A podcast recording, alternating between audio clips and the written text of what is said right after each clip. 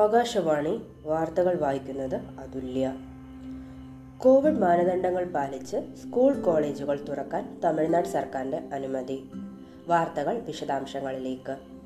September ഒന്നാം തീയതി തമിഴ്നാട്ടിലെ എല്ലാ സ്കൂളുകളും കോളേജുകളും തുറക്കാൻ തമിഴ്നാട് സർക്കാരിന്റെ അനുമതി. എന്നാൽ മലയാളി വിദ്യാർത്ഥികൾ തമിഴ്നാട്ടിൽ പഠിക്കുന്നവരുണ്ട്. കേരള തമിഴ്നാട് ബോർഡർ തുറക്കാത്ത ഈ സാഹചര്യത്തിൽ മലയാളി വിദ്യാർത്ഥികൾക്ക് തമിഴ്നാട്ടിലേക്ക് പോകാൻ സാധിക്കുന്നതല്ല. കോവിഡ് മൂന്നാം തരംഗം ഭീഷണി നിലനിൽക്കെ കേരളത്തിൽ അതീവ ജാഗ്രതാ നിർദ്ദേശം നൽകി ആരോഗ്യവകുപ്പ്. സംസ്ഥാനത്തെ കോവിഡ് സ്ഥിതിഗതികൾ വിലയിരുത്താൻ ആരോഗ്യവകുപ്പ് ഇന്ന് യോഗം ചേരും. കോവിഡ് വ്യാപനത്തിന്റെ പശ്ചാത്തലത്തിൽ കേരളത്തിൽ നാലാഴ്ച അതീവ ജാഗ്രതാ നിർദ്ദേശം നൽകിയിരിക്കുകയാണ് ആരോഗ്യവകുപ്പ്.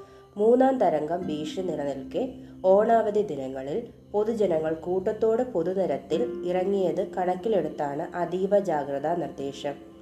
അതീവ വ്യാപനശേഷിയുള്ള ഡെൽറ്റ വൈറസിന്റെ വ്യാപനം തുടരുന്നതാണ് കേരളത്തിൽ മൂന്നാം തരംഗ ഭീഷണിക്ക് കാരണം.